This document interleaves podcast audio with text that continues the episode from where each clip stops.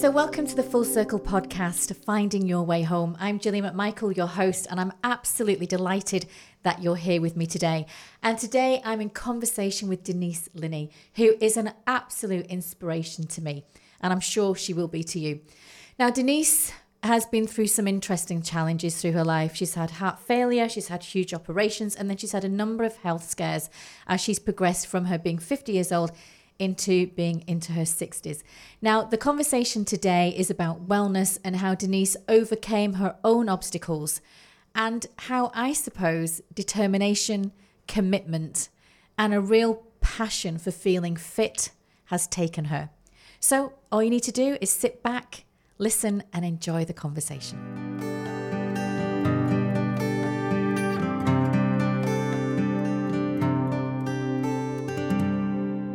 So, welcome, Denise, to our conversation today. I'm absolutely delighted that you're here. So, how, first of all, are you feeling about our conversation today?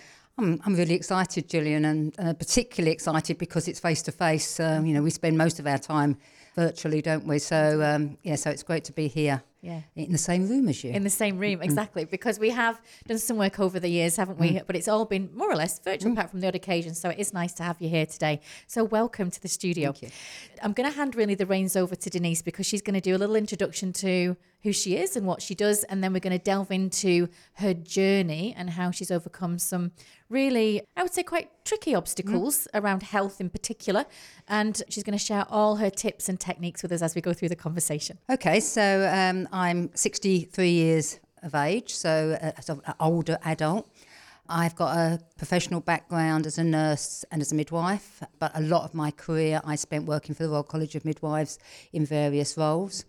I'm also a personal trainer, a qualification that I got later on in life, and I then specialised in exercise for the older adult. And certainly, I know you, Gillian, because I trained through your company to be a professional coach.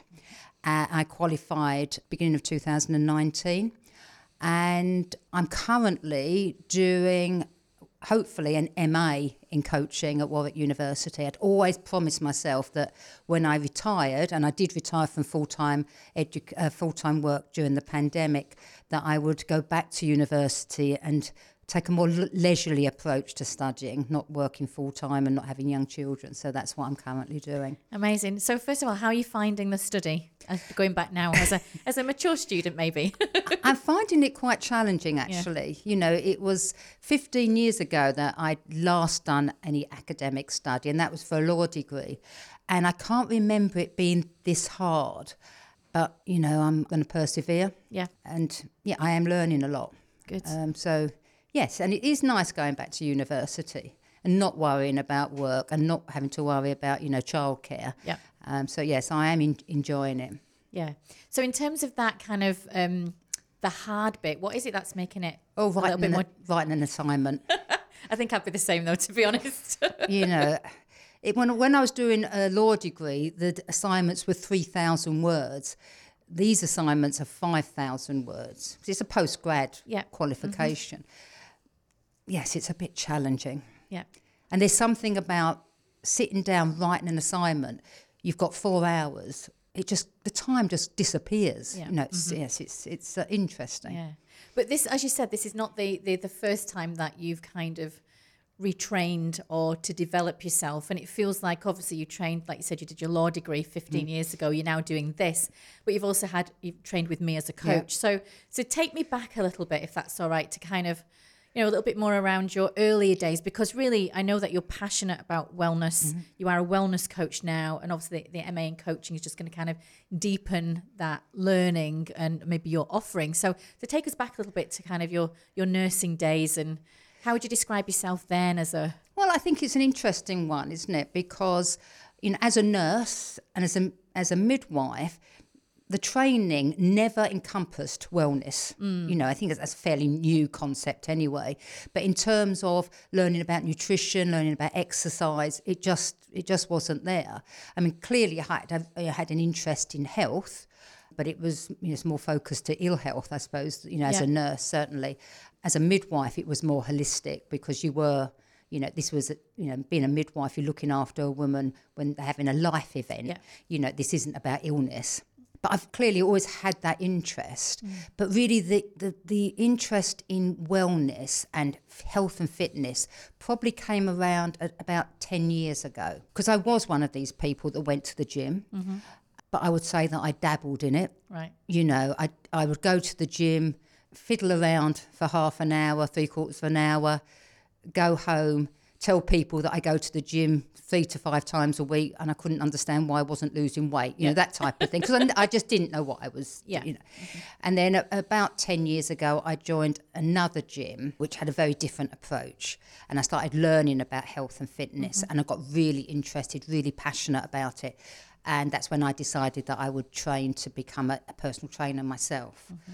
Yeah, so it's just, just, just so interesting in the benefits of exercise and everything. So that's really it was about 10 years ago that I really started to think. So 50s. yeah early 50s, Early 50s, yeah. yeah, which even then you know I I, I remember uh, going to a boot camp uh, over my local park and so I must have been about 53 and you know asking the trainers am I too old to be doing this? Yeah. Know, stupid question I know now. Yeah.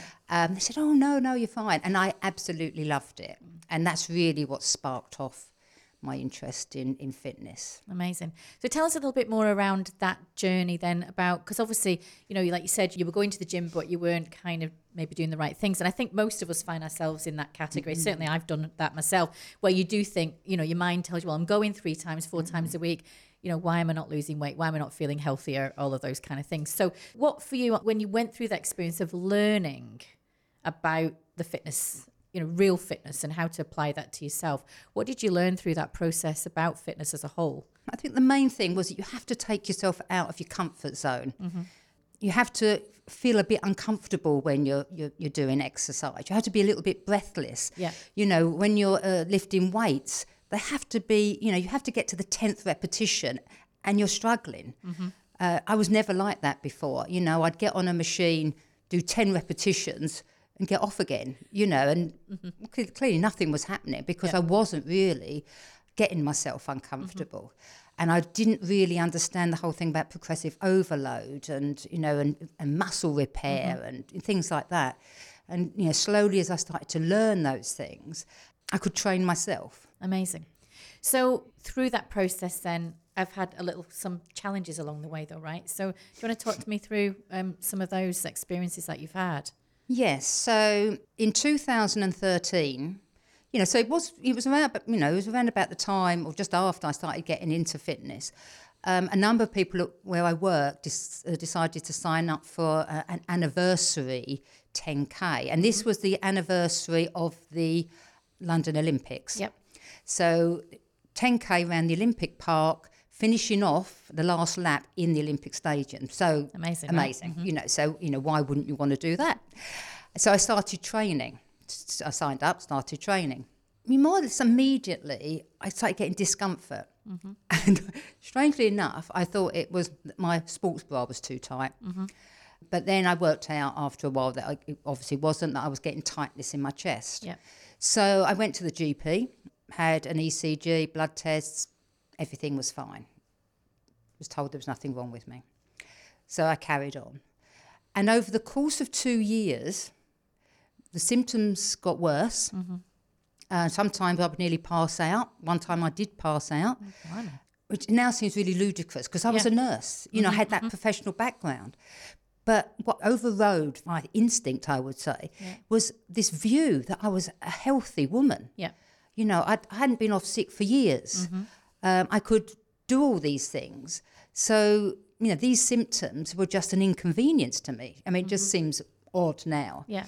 But it came to a crunch when I, I did do the 10K round the Olympic Park and I couldn't actually run it. I had to walk because I kept nearly passing out. I kept becoming lightheaded. And I just thought this this is something's you know Something's thi- not right here, Something's yeah. not right. I, mm-hmm. you know I've got to get this sorted out. Again, went back to the GP. Was told there was nothing wrong with me. Blood pressure was fine. Pul- all, mm-hmm. all those mm-hmm. things. Mm-hmm. Nothing wrong with me but I wasn't happy at that Yeah. stage. So I worked just round the corner from Harley Street. So I decided that I would book a stress ECG because I'd had an ECG lying down, Yeah. but I wanted to, you know, what, what was happening Yeah. when I was Doing the exercise. doing the Mhm. exercise. So that's what I did. And I can remember trotting round there one Monday at lunchtime to have this ECG done. And the cardiologist took my history. And I don't know whether it was because of the history I gave or because they done a heart scan for everyone that had a, an ECG. But she scanned my heart. And that's when my life changed because she told me what was wrong with me, that I had severe aortic valve stenosis. And, you know, because of my professional background, I knew what that was. You know, I knew what the treatment was. And, you know, I was in complete shock. You know, So, so, for our listeners, tell us what that actually is. well, so it's you know um, uh, one of you've got four valves in your Yep. heart. Uh, the aortic valve is the one where the blood leaves the heart and goes into the a- aorta that then goes round to the rest of your body, and that valve was heavily calcified, meaning that not enough blood was getting through it. And when I was exercising, that's when I was getting the lightheadedness, the chest pain, you know, all the other symptoms.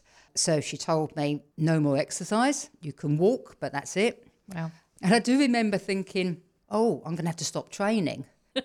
Followed by Sorry, by. it's not funny. No, it's not fun, but that you know, Yeah. That was how you know that was you know I think that was my passion for exercise. Yeah. You know, uh-huh. oh, I'm going to have to stop training. Followed very quickly by, oh, I might die. Yeah. You know, because yeah. it's you know It's if really you didn't, serious, yes, yeah. if you don't, you know, if you don't get treatment for it, you, you know, Yeah. you're, it's life limiting because Yeah. it's very serious.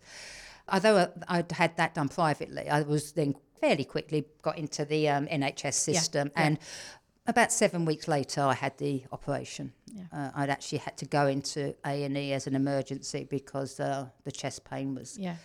you know, was was there all the time, uh, and I had the surgery and recovered really well, and went back to training. I've done the cardiac rehab, Yeah, you know, the yeah. program that they they they have through the hospital, and then uh, I went back to training three or four months later. Unbelievable. So I'm interested to understand more around you and how you navigated yourself through that because that's not, I would say, an ordinary thing to have to experience in one's life. Um, and like you said, it's life threatening. So I suppose that's that wake up call when and and you knew the seriousness being with your nursing background and everything. So how did you keep yourself on track? And, It and was hard. yeah, It was hard, you know, and I think anyone that has, you know, that, that sort of diagnosis, whether it's heart issues, whether it's cancer or whatever, you know, for me, it was like a bereavement. Yeah. You know, there I was thinking that I was perfectly healthy, fit. Um, I had this, this inconvenience of, you know, but, you know, I had this view of myself as a healthy, fit woman, and then I wasn't and I know it, it may seem a bit dramatic, but I now view my life in two halves. There was the pre-heart yeah, yeah. issue, and then there was the post-heart, you know, life. So you know, I did go through this process of of grieving. There was disbelief, there was anger, there was you know, there all sorts of emotions. But fortunately for me, by the time I had my surgery, I'd reconciled myself. Yeah. You know, which you know, which was really positive because a lot of people their gap between diagnosis and surgery is out can be hours. Yeah. You know, and mm-hmm. Mm-hmm. you know they can have you know real repercussions as a consequence of Yeah. that. A lot of you know there's a high level of depression in heart mm-hmm. patients. So you know I did a lot to make sure that I wasn't going to go down that route. I prepared myself for Yeah. the surgery, if, if you can prepare, because I was so scared. Yeah. But yes, it was quite difficult. At the same time, my best friend, who I'd known from the first day of nurse training, about two months before, she'd been diagnosed with cancer. Mm-hmm. So, you know, we could support each other. Yeah. Unfortunately, she only lasted another year. You know, she died. and um, and I survived. You know, it's, you know, I had something that was quite mechanically wrong with me Yeah. that actually, although although is quite complex surgery, is actually now routine surgery. Yeah. Yeah. So I mean, obviously, I'm really sorry to hear about your, your friend, obviously. But what's interesting is that sense of reconciliation. So, going through all those emotions, like you said, and grieving, but also kind of trying to get yourself in the right mind space or the right mindset um, before you actually go in for that surgery, and then how you deal with it then at, at the other end. I'm interested to understand more around that reconciliation. So, there's something around acceptance I'm hearing if Yeah. you know that this is just necessary. It is definitely needing to be done. But how did you personally reconcile that? What did you do? I, you know, one of the things I did, well, one of the things I, I was determined to get back to training. Yeah. I'd done a lot of research. From that research, I was pretty confident I wasn't going to die. Yeah. You know, because I was, I was fit Yeah. and healthy, apart from having this calcified um, heart valve. I mean, there was, cons- I had obviously concerns that there might be post-op complications because Yeah. that seems to be, you know, can be an issue. But I was really focused on getting back into, you know, fitness. You know, I, I took up the offer of cardiac rehab. You know, I was surprised that a lot of, particularly women, Don't do it. Do don't they? do No. it. No, um, a lot of men do it. So that would probably you probably think, well, it's men that have heart issues, but actually, you know, a lot of women have heart problems. Why do you think they don't do that? Well, I don't know. I don't know. Um, I know at the time I blogged about it because I, you know, to try to do some research. I don't. I think there is something about women not giving themselves the the time and the space to get well. I don't know. Um, I was only, you know, there was me and another woman that Yeah. went through the program, and everybody else was was male. Um, but you know, I did what I was told. Yep. A lot of people didn't. I did what I was told. Uh, on a couple of occasions, I was told to slow down. Yeah. But I did go through the whole program, and it gave me a lot of confidence about returning to, to exercise. Yeah. You know, particularly around having this huge scar running down my chest, Yeah. and you know, and what you know the, and what what that meant. So I did do what I was told, and I suppose I just looked after myself. And when, when- one of the other things I did, and I arranged before, I, you know, when I knew that I was going to go into sur- for surgery, I negotiated with my employer that I would have a bit of a sabbatical. Yeah. So I knew I'd probably need three months off sick leave. So um, I had another three months off, you know, to really get my head around it. So it feels through that process. Then there's something about genuinely listening to what you you needed. Yeah. But also, um, in a sense, being quite kind and compassionate to Yeah. yourself as well. And I think one of the challenges for most women is that they don't do that for themselves because we always give to everybody else, don't we? But I think I think there is something there that I'm, I'm hearing quite strongly for you. But also that belief and, and willingness and, and actually, is it fair to say determination to Oh, get def- back? Definitely. I, yeah. you know, I was going to go back to, into that gym. Yeah. Mm-hmm. You know, I was, you know, I'd I'd achieved a number of things before I became, you know, I recognised that I was ill, and I just wanted to carry on building on that. I mean, one of the things I had to do, oh, I didn't have to do it, but uh, you know, I just wanted to do, was to stop. I was training to be a personal trainer at that Yeah. time, and I just put that on hold. Yeah. Even though I was told by my provider, well, you don't have to be able to exercise to, but that wasn't going to be for me. So I put that on hold. So I was very determined to get back into, you know, to studying for that and to get that qualification. So yeah, there was a lot of things I needed to do. Yeah. And so by having this experience, has it taught you anything? Well, I suppose don't take don't take things for granted. You know, mm-hmm. I did take my health for granted. I thought I was, you know, exercising, Yeah. eating, but you know, I just had this view that my health was there to stay. Mm. So it was, a, you know, it was really quite, you know, a bit of a wake up call when it, it wasn't there anymore. So I think, you know, I value my health a lot more, and I suppose I value, you know. It is life affirming. I know, you know, people say that, but you know, it, it's life affirming. You know, you have to live every day because it can be taken away from you. And I don't think I really appreciated that before mm. before I became ill. Obviously, I can understand that it is life affirming and it would absolutely resonates completely to me. But I suppose there's something about then around how you then sustain that moving forward as well, isn't it? Because obviously, once you've recovered and then you get back into everything, then I suppose life would go back to No, it never normal. No. No, it never went back to normal. Uh, I, mean, so I went back to work. Yeah. You know, it, I carried on, but I think you know there's something that stays within you Right. that this could all be taken away from me. Yeah. Mm-hmm. You know, it's just where I never felt that way before. So I really just valued what I could do. Yeah. And also at the same time, because my friend had died, I used to think, you know, her name was Denise as well. You know, Denise would love to be doing this. Denise, Yeah. you know, even just walking down the street with the, you know, the air in your face, just thinking, oh, you know, I'm experiencing this when Denise can't. You know, Yeah. it's. I think you just, I just took pleasure in more simple things. Yeah. You know, those things that you take for granted Yeah. uh, because they're going to be there forever. You know, they may not. Oh, well, they won't, will they? You know, so so I, I think I think my life became simpler, Okay. and I became more appreciative, Yeah. appreciative of the you know the health that I that you know I, I had. Yep. Uh, and you know appreciate appreciative of the, the NHS saved me. You know, I mean, it was just amazing the care I got, and yeah, it's just uh, amazing. So Well, I'm glad you listened to your intuition. It's interesting, isn't it, that I think again you pushed that down, you know, and kind of carried on like you Yeah. said, but actually listening to that and thinking, hang on a minute, there is maybe something not 100% right, especially the passing Yeah. out and things. But you know, I mean, I, th- I think I think though, but so many of us do put things off. Oh, And we don't listen to what our body is telling us, and we, we just think everything will be all right. And so it, um, I'm really glad you, you caught it when you did. So obviously, you then go back and retrain. You continue then eventually to train to be a personal trainer. Is that right? Yes. Yeah. And then what happens after that? because I was working full time, I never worked as a personal trainer. I mean, I did what I did do was I used to do exercise nutrition programs for friends, which I really enjoyed. You know, they give me all their statistics, and I would work out a training plan for them and whatever.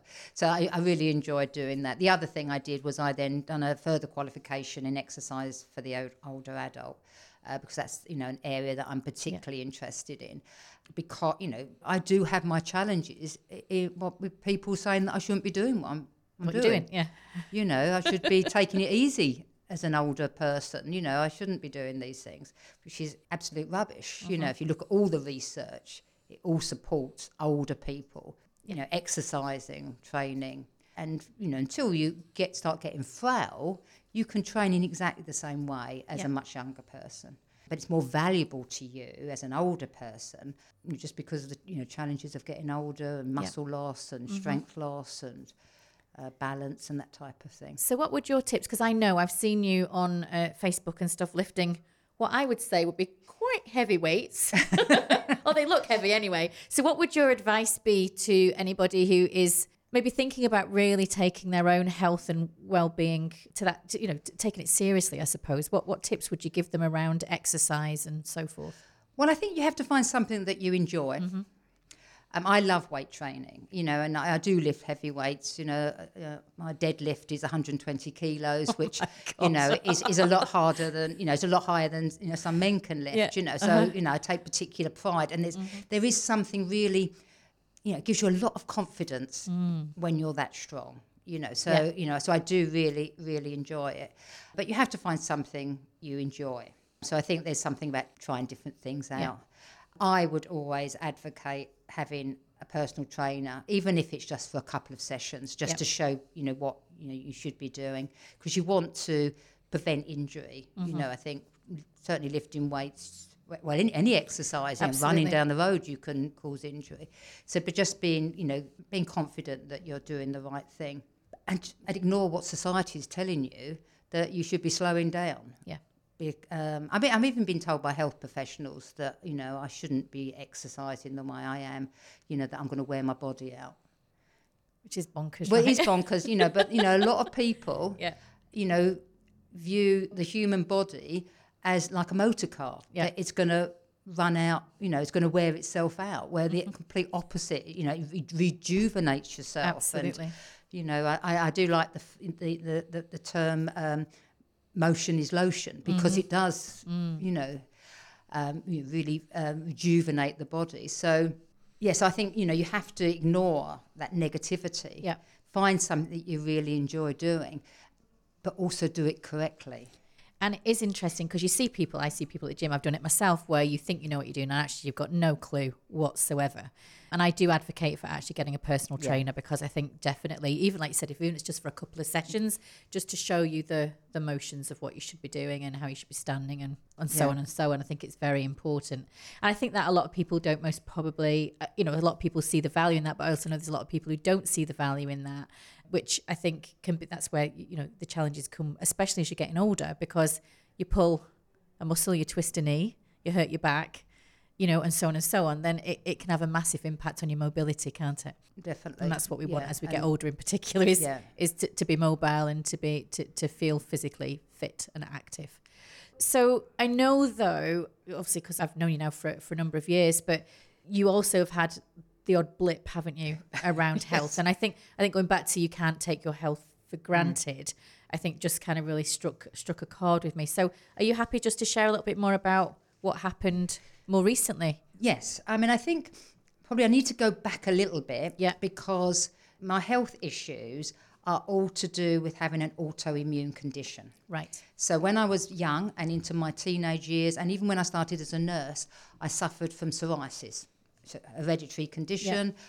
And later on, I then developed this, the uh, psoriatic form of arthritis that a number of people that have s skin lesions can get the arthritis. Um, so I was being treated for psoriatic arthritis. It only affects my hands. It's not, you know, it's no, no other part of my body. But it's an autoimmune condition the cardiologists believed that my heart condition was as a consequence of that autoimmune condition. Right. You know, inflammatory responses in Yeah. the joints, you know, inflammatory response in the in the heart. So, you know, I, I'm. I think I can be very fairly confident that my heart condition was a consequence of my autoimmune condition. If you have one autoimmune condition, your chances of getting a second autoimmune condition are higher. Right. I didn't really appreciate that until you know I got a second autoimmune condition. I wouldn't have known that to be honest. Yeah. But um, you know, so that's what I was told. Yeah. Um, so the end of 2021, you know, I was going through 2021. I was fit. I was strong. I was, you know, reaching a lot of fitness goals. In uh, October 2021, it all started to fall apart. I thought it was my heart condition coming back again. Um, I was bre- I started becoming breathless. Um, my, um, my strength deteriorated. I went from being able to run 5k to becoming breathless if I walked up a, a flight of stairs. Um, the weight just started falling off of me. Um, so I lost a stone in, in a matter of weeks. That's quite worrying, isn't it? Well, it's very worrying. You know, you spend your lifetime tr- trying to lose weight. yeah, and you don't want to lose it that way. Yeah. mhm. But you know, losing that much of much weight in such a short period of time, I was eating as if it was Christmas. Yeah. and I was still losing weight. So, because I didn't want to wait for the NHS, I, I, you know, this time around, I knew there was a problem. I wanted to get it sorted Yeah. out. I wasn't going to ignore it. Because that's also in pandemic times, right? Um, or was that before? No, it was. We were still in that. You know, in that 20, end of twenty twenty one was. Yeah. We were we weren't in lockdown, but there was still a lot of travel Yeah. Mm-hmm. restrict. There was, was still, you know, there were still issues. Yeah. You know, I read in the newspaper that having getting an echocardiogram was taking two years. Well, I wasn't going to wait two years, so I did pay privately because I thought it was my heart. Yeah. I paid privately to have an echocardiogram and to see the cardiologist. The cardiologist took a, a load of bloods, and within you know a week, I had a diagnosis and had a, I had an overactive thyroid, which I was delighted because I knew that it you know it Mm-hmm. That could can be manageable, could be yeah. managed. But God, it, it just took it took my life away from me. You know, I was weak, I was breathless, I, I started to lose my balance, um, uh, and lo- lost all this weight. So I looked haggard.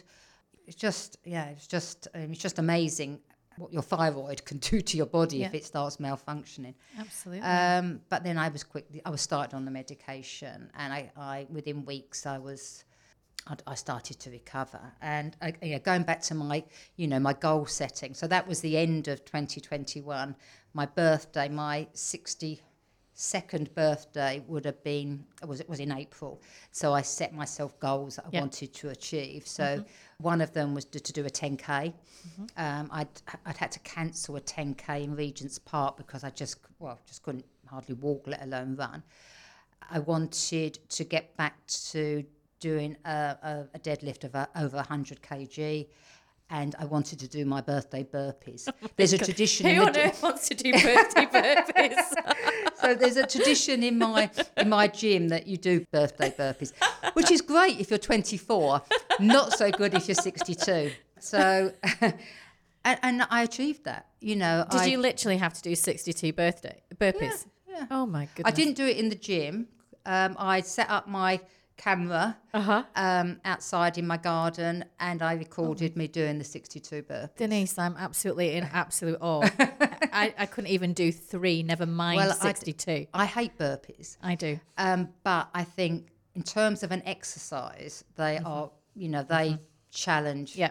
They challenge, you know, your strength. They challenge your endurance. They challenge your balance. Yeah. So they're a great exercise. You know, they are awful, but I just think I just think to myself, if I can if I can do my birthday burpees, then things can't be that bad. So I did them. It, it takes it doesn't. I can't do it in a few minutes. It takes Yeah, a it little takes a while. while, yeah. But uh, uh, anyway, so I achieved all those three things. Fantastic. Um, yeah, so you know, I was and I was being well cared for by the um, the NHS in terms of of my thyroid issue. Um, yeah, so I was back on track. I mean, what a journey, really. and one obviously very unexpected. But what what I'm seeing is and hearing is somebody who who knows what she wants.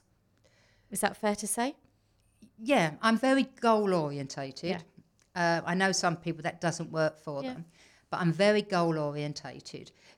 The other thing is I like to treat my body as a project. Hmm. So you know, if I if I need to lose fat, you know, not post Christmas, Yeah. post holiday, you know, uh, I need to lose some fat. I try not to talk about weight loss because I think this is about fat loss. Um, so, you know, I, I monitor that. I monitor, you know, my strength goals. Um, I'm, I, uh, in November last year, I, I competed in Hyrox, which is a, an indoor fitness competition. I'm doing that again in um, in May with my daughter. I like to have something to focus on Yeah. that keeps me on track, and Yeah. and then I like to write about it. You know, yeah, because you do a fabulous blog, and I'm yeah. going to get get you to share that Yeah. a little bit more at the end of our conversation. But I know that you get a lot from writing and sharing what you've been mm. doing and so forth. Yes, not. I mean, not just. I set up this blog in 2015, so it's been going for quite a while. Mm. I've had to change the title because it was fit from 50. Now it's sort of. Uh, I've- I now call it 60 is the new 60 because I think you know you can achieve you know in your 60s you know amazing things. So it's a lot of it is about fitness, Yeah. but also it's about you know what things that you can be doing. You, you know, so it, when I was when I got into my 60 um, my 59th year as I was leading up to 60 I'd done a 60 for 60 so all you know different experiences different books to read you know that type of thing. And I'm now doing a 70 for 70 so you know 70 things in my seventh decade that you know it's, and it's it, it's quite it makes you do things that are a little bit outside of your comfort zone. Yeah. because I can, you know, I'll do something and think, well, I'll do that because I can write about it. Mm-hmm. And actually, it's a great experience. i Been doing Hyrox, leading up to Hyrox, I, used, I was blogging about my training mm-hmm. and then I blogged about the Hyrox experience.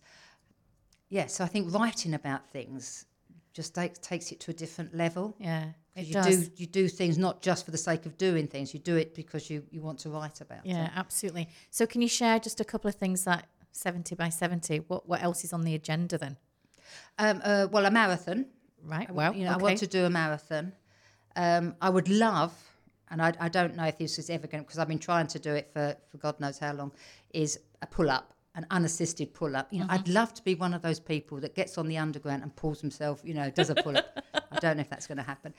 so, if we see you on YouTube Yes, yeah, that would be me. TikTok or something like that, just doing it. There's a number of things. I mean, there's countries that I wanted to Yeah. um, to Go visit, but a lot of it is just taking opportunities. Yeah. you Mm-hmm, know something will ha- present itself my daughter she works in one of the big tall buildings in london who have, have the you know the charity Yeah. run-ups i'd love to do one of those Well, honestly, unbelievable. So, as we draw our conversation to an end, because there's lots of great, great, I think, inspiration in what you've shared, and I hope our listeners and people who are watching this feel the same way.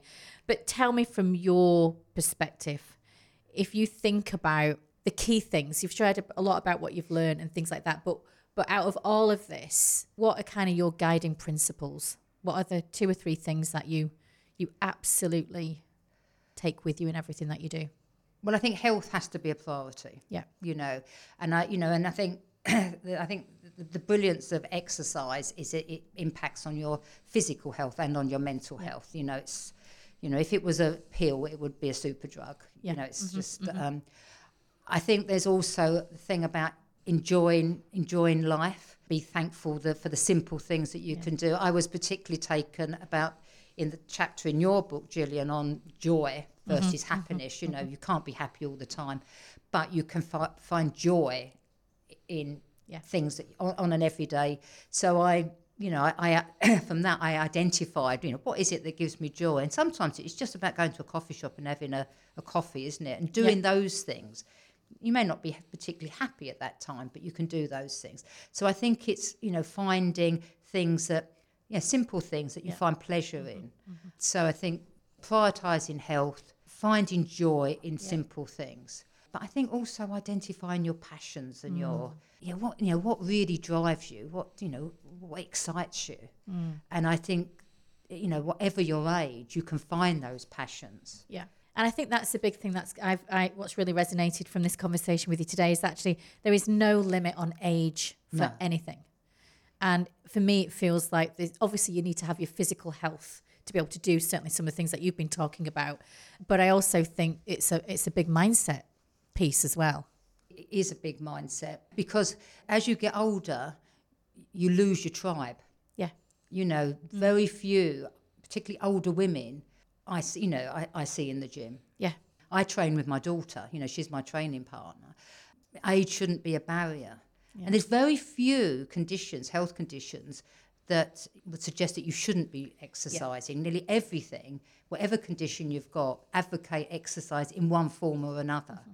So, you know, that shouldn't be a barrier. Yeah, and and not maybe that you know the gym isn't for everybody, right? And I think what you said earlier on is is find what works best for you, and and then but but to embrace it. That's what I'm hearing is that to keep that consistent in your life and to to to keep yourself active in many ways, but in a way that works right for your own body type, and for also what what what kind of is going to make you, I suppose, feel good about yourself in those moments. Yeah, and I, I do. I mean, I do love the gym. Yeah. I know a lot of people go to the gym, don't love it, but they just Yeah. do it. Mm-hmm. But I think it's about getting to a level of fitness that allows you to do things that you do enjoy. So I do Yeah. like I like climbing mountains, and I've done you know quite a few mountains. But you have to have a level of fitness to be able to do that. Absolutely. Um, if you live next to a mountain, then you don't need to go to the gym. You can just be climbing that mountain, can't you? But I, you know, Essex is quite flat, so um, so yeah, I think you know you have to find what you enjoy and you know where your passions lie. Yeah. And that's a really big takeaway. So what I heard you say there was put your health as a priority. You know, as you said, kind of we know that there is such that deep that that deep connection is it with the physicality and mm. the mental but also the mm. emotional kind of aspects of our well of our being. And and and to use that and to connect with that in that way. Um enjoy life. You've only got- you've only the got- simple things. We've only you've got only one got- right? only got one. exactly. So make the, the mm. make the best use of our time. But as you said it doesn't have to be it doesn't have to be overcomplicated. It could be just going for a coffee the simple things actually can bring a huge amount of joy. And then find something that you feel really passionate about and do it. definitely. amazing. Well thank you so much. What an amazing conversation. And you are an absolute inspiration. So Thank you. keep going and keep kind of sharing your journey and experiences um, in your blog because it's absolutely amazing. So let's find out where we can get hold of you. So where's the best place to find you denise? Well, I'm I'm on all the social media sites. Uh, my blog is called uh, 60 is the new 60. 60 is the new 60 and on social media do you, what's your handle is it denise linay If you put in Denise Linay, there's very few Denise Linays in the Right. world. All right. So we'll, we'll find you at Denise Linay on you're on Facebook and you've got your 60 at 60 blog. And just just a bit of plug for your coaching practice as well. Okay. As you can imagine, you know, as you you get from, I'm very, very passionate about wellness coaching. It's probably going to be the subject of my MA. Um, I am very intrigued about how wellness coaching can be sometimes quite difficult compared to career coaching. People commit to career coaching, not so much wellness coaching. So I really would like to explore that uh, when I do my MA. All right, lovely. That's amazing. Well, listen, thank you so much for your time. It's been wonderful. And I've really enjoyed this conversation. I know our listeners are going to feel exactly the same way. Thank you.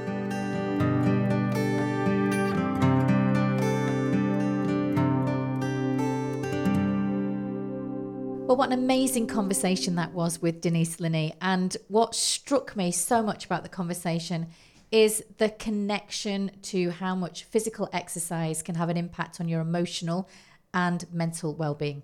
Alongside that is Denise's journey and the strength and the resilience and how she overcome those obstacles which were very life-threatening as you've heard, but more than anything else the fact that she wanted to stay true to the things that she was really passionate about. Now, obviously, Denise, there's some great learnings in there, which is your health should always be a priority. And if it could be a pill, it would be a super drug. Alongside that, enjoy life, the simple things, and be thankful for every experience, I suppose, that you have, because life is short at the end of the day, and we only get one opportunity to live in this particular body. What also struck me was to identify your passions. Again, it doesn't have to be complicated, but do things that bring you joy, but also give you that deep sense, I would say, of satisfaction. And certainly, Denise is absolutely walking that talk big time. I love the idea of how you can apply yourself after you overcome physical hurdles and life threatening hurdles, as Denise did. And I think for anybody who's listening to this or even watched this conversation, I'm sure there's lots of other additional nuggets and insights. I truly have been inspired by Denise's conversation today, and I hope you have been too. So remember, if you're reaching a birthday, get down, do those burpees. If Denise can do 62 burpees, I'm sure we can do some too. Thanks so much for listening, and I hope you take some really good insights away.